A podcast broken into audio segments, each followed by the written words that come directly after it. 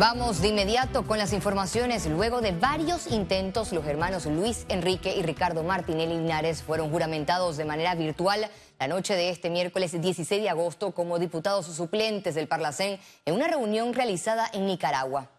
Fue la Junta Directiva del organismo regional que avaló el acto mediante una sesión solemne y en esta reunión no se requería quórum como ocurrió en la reunión de la subsede del Parlacén en Panamá. La directiva está integrada por seis diputados. Panamá tiene la presidencia del Parlacén, la cual está a cargo del perredista Amado Cerruta, quien viajó este miércoles también al mediodía a Nicaragua.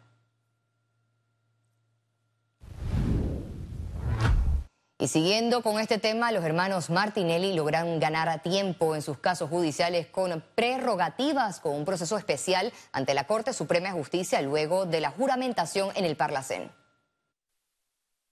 Como la crónica de una juramentación anunciada, Luis Enrique y Ricardo Alberto Martinelli Linares siguieron el mismo ejemplo de su padre, el expresidente Ricardo Martinelli, de refugiarse en el Parlacén para buscar un blindaje en los casos de supuesto lavado de dinero conocidos como Blue Apple y Odebrecht. Se dice, creo que los medios lo han dicho mucho, que el Parlacén es una cueva de ladrones. Pero mi pregunta es, porque antes era malo, ahora es bueno. Si fueron elegidos, tienes que hacerlo. La justicia está aquí en Panamá. Que Panamá debe mirar a la integración regional. Ningún país es eh, aislado, requerimos de un proceso de coordinación. El problema es para qué está siendo utilizado por la partidocracia en sus diversos momentos y lo han utilizado efectivamente para refugiarse frente a las relaciones de corrupción. La juramentación virtual en Nicaragua contó con el visto bueno de los demás diputados que conformaron el quórum. Desde esa perspectiva, lo que estamos haciéndole es una, un traje a la medida a los diputados, que en consecuencia se les tienden a los diputados del Parlacén, que eh, retrata eh, una frustración por parte de la sociedad de que eso lo hemos sobredimensionado y que no hay ninguna necesidad que exista. Nosotros apoyamos en el gobierno del 2009 que el Panamá saliera del Parlacén por supuesto que creemos que no se justifica la permanencia de nuestro país en ese foro mientras este no cambie eh, lo que hoy significa, porque realmente se ha convertido solamente en una guarida de personas que buscan escapar de la acción de la justicia en su respectivo país.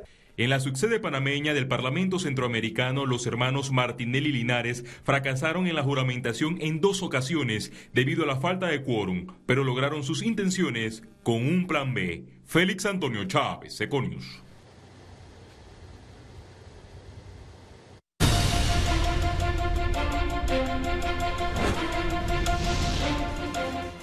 La preocupación por la calidad de la educación en Panamá fue el epicentro del primer foro de Agenda País de cara a las elecciones generales de mayo del 2024 nuestros jóvenes. La Cámara de Comercio, Industrias y Agricultura inició la primera fase del proyecto con especialistas en educación, tomando en cuenta la estrategia del Programa de las Naciones Unidas para el Desarrollo.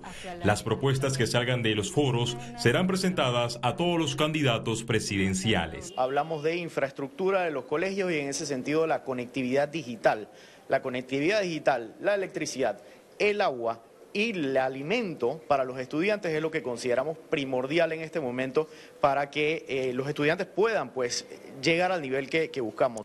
Romina Cashman, especialista en educación de la UNESCO, manifestó que en América Latina la población fuera de la escuela se redujo de 3,2% a 2,9% en primaria y en secundaria se incrementó de 6,1% a 6,8% entre 2015 y 2019. Que la deserción no es una decisión de los chicos, ¿no? Es decir, es algo que finalmente sucede, pero la falta de oportunidades, ¿no? Que vienen, ¿no? desde las distintas políticas, no solo educación, sino que hay políticas públicas de promoción de la equidad, de la inclusión. En Panamá hay más de 500 escuelas sin agua potable y más de 400 sin electricidad. El año 2022 evidenció que más de 18 mil estudiantes reprobados en primaria se retiraron del sistema. 2.396 centros que no tienen acceso a Internet, que pasaron la pandemia, ¿qué decir? Casi que, en la ignorancia, porque hay que ampliar la red de comunicación. Hay que, y nuevamente observe los indicadores en qué lugares están. Comarca 9, Veragua que tiene cantidad de poblaciones rurales apartadas, Cocle que también las tiene y Bocas del Toro. El próximo foro será de salud y bienestar para el 14 de septiembre. Posteriormente, corrupción y burocracia, agua y sostenibilidad y por último, empleomanía. Félix Antonio Chávez, Econius. eso tiene que continuar. En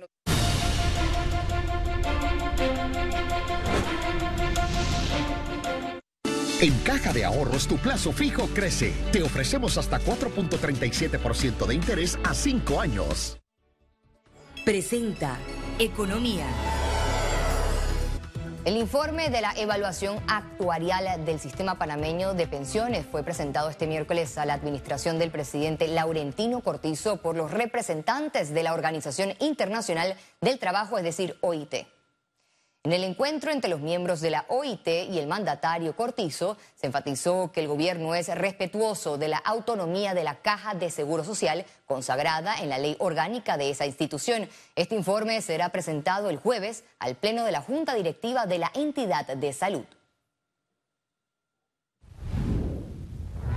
El presupuesto general de la Nación para la vigencia fiscal 2024 será de 32.754 millones de dólares. Alexander resaltó que la economía panameña sigue liderando el crecimiento económico de la región con una tasa de 7.5% nominal, tal como lo han publicado los organismos internacionales.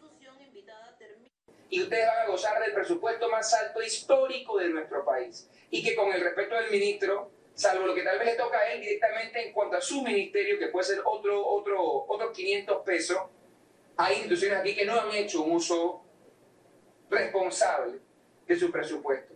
Que nosotros pudiéramos dar ejemplo como país de dos gobiernos diferentes manejando un presupuesto, realmente logrando metas fiscales razonables durante un año en que hay dos gobiernos manejando la finanzas.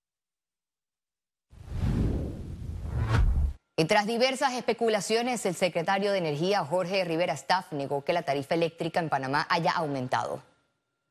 Eh, los últimos datos que hemos visto que se han publicado recientemente del Instituto Nacional de Estadística y Censos no reflejan un alza en la tarifa, lo que reflejan es el alza en el recibo que reciben los ciudadanos por efectos de la eliminación o de la suspensión del FED COVID, el subsidio que tenía la tarifa eléctrica el 75% de los clientes, que estuvo vigente hasta diciembre del año pasado. Este miércoles, la Autoridad de Pasaportes de Panamá anunció que a partir del 1 de septiembre de 2023 no recibirá pagos en efectivo. Los pagos deberán ser a través de tarjeta de débito o crédito. La institución recalcó que la decisión fue tomada como medida de seguridad. Además, busca que el trámite sea más rápido y cómodo tanto para usuarios como para los colaboradores. Organizadores del Panama Black Week esperan recaudar más de 80 millones de dólares tras la visita de al menos 12 mil turistas en septiembre. Esperamos que este año lo logremos superar y pasar por la meta de los 100 millones de dólares como impacto de venta directa que se genere propiamente. Panamá sabemos que ha sido un hub de compras históricamente, entonces todo el centroamericano, y lo digo yo como costarricense, siempre la meta es venir a Panamá, aprovechar los precios, es una economía que es relativamente más estable que en el resto de los países. La administración del Aeropuerto Internacional de Tocumen informó que en el pasado mes de julio se registró un movimiento de 1.5 millones de pasajeros. De acuerdo con la entidad, esta cifra refleja que la terminal aérea recibió 100.725 pasajeros más en comparación con julio del 2022. En cuanto a las conexiones internacionales, Tocumen mantuvo las rutas directas a 87 destinos a través de 15 aerolíneas comerciales que ofrecen servicios a las principales ciudades de América y Europa.